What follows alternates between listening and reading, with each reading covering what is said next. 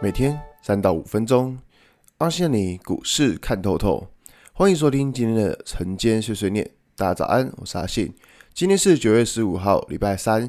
先来为大家整理一下昨天的美国股市。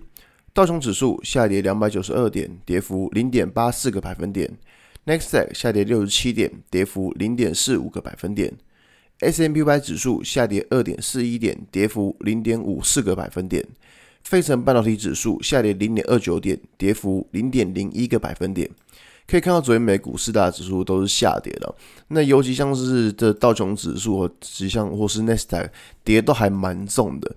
那昨天有一件大事情，就是说，呃，在昨天公布 CPI 就消费者物价指数的时候，其实昨天公布美国公布这个数据，数据的情况是不好的。那数据不好的情况一公布之后，诶，指数立刻就往上拉。但后来大家可能是冷静了一下，想了一下，说，诶，不对啊，数据这么烂，然后就是会不会？造成这经济的不确定因素，所以后来后来又跌下来了。那我们这样讲，就是说，其实最近的行情就是尴尬嘛，就是你也知道，就是大家对于这种好的经济数据当然是开心的，但是同时又害怕说联准会会不会就开始抽资金。那大家对于那种不好的经济数据，对第一个当然是好，因为联准会不会轻易的抽资金，但是你又会对于经济的复苏又会有多一层的疑虑。所以说，其实最近的行情真的是。呃，用颇尴尬的来来形容好了。那在昨天呢，还有另外一件大事，就是说，苹果啊，他们在昨天有举行了秋季发表会。那反正大家最瞩目的一定就是 iPhone 嘛。那反正 iPhone 有六六点一寸、五点四寸，然后还有六点七寸的，就是 iPhone 十三 Pro Max。哇，那个最贵的是 iPhone 十三 Pro Max，一台要五万四千四百元。呃，这这这个真真的真的是颇贵的，iPhone 真是一台比一台贵。我真的觉得 iPhone 买到现在，它真的不是在买手机，它在买信仰，知道吗？那你说它这一台五万多块的，就是有什么比较大的改变吗？其实基本上没什么，真的。它跟前一代的 iPhone 十二其实差不多的，然后它只是那个上面的刘海比较小，然后电池容量变比较大，然后荧幕变比较亮，然后相机摄影功能变强，就这样子而已。没了，所以说，呃，真的是，真的是挺贵的啦。那反正我的想法就是说，反正苹果，大家在苹果这次发表之前，我相信应该也没有人太过期待啦。我相信就是大家应该觉得说，嗯，好，苹果发表。以前大家还会觉得说，哎呦，苹果发表，来看一下。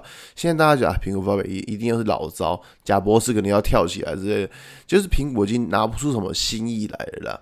所以说，其实现在的情况可以看到是。苹果概念股好像也不像之前这样这么火候，那反而就是在公布之前基本上是没有什么太大的太大的利多反应。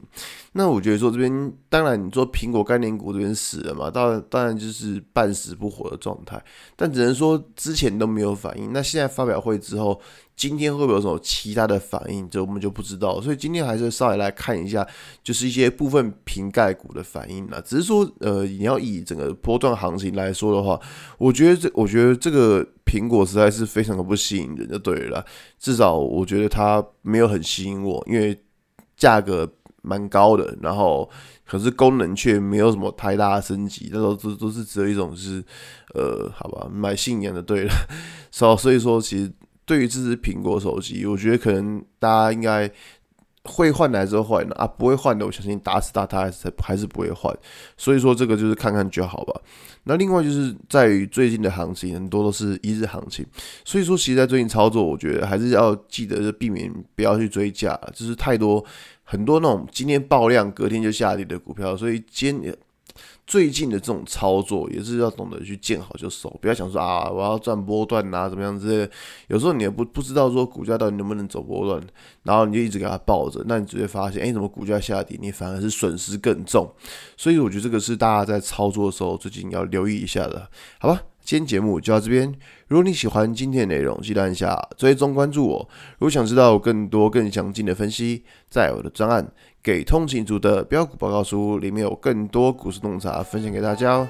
阿信晨间碎碎念，我们明天见，拜拜。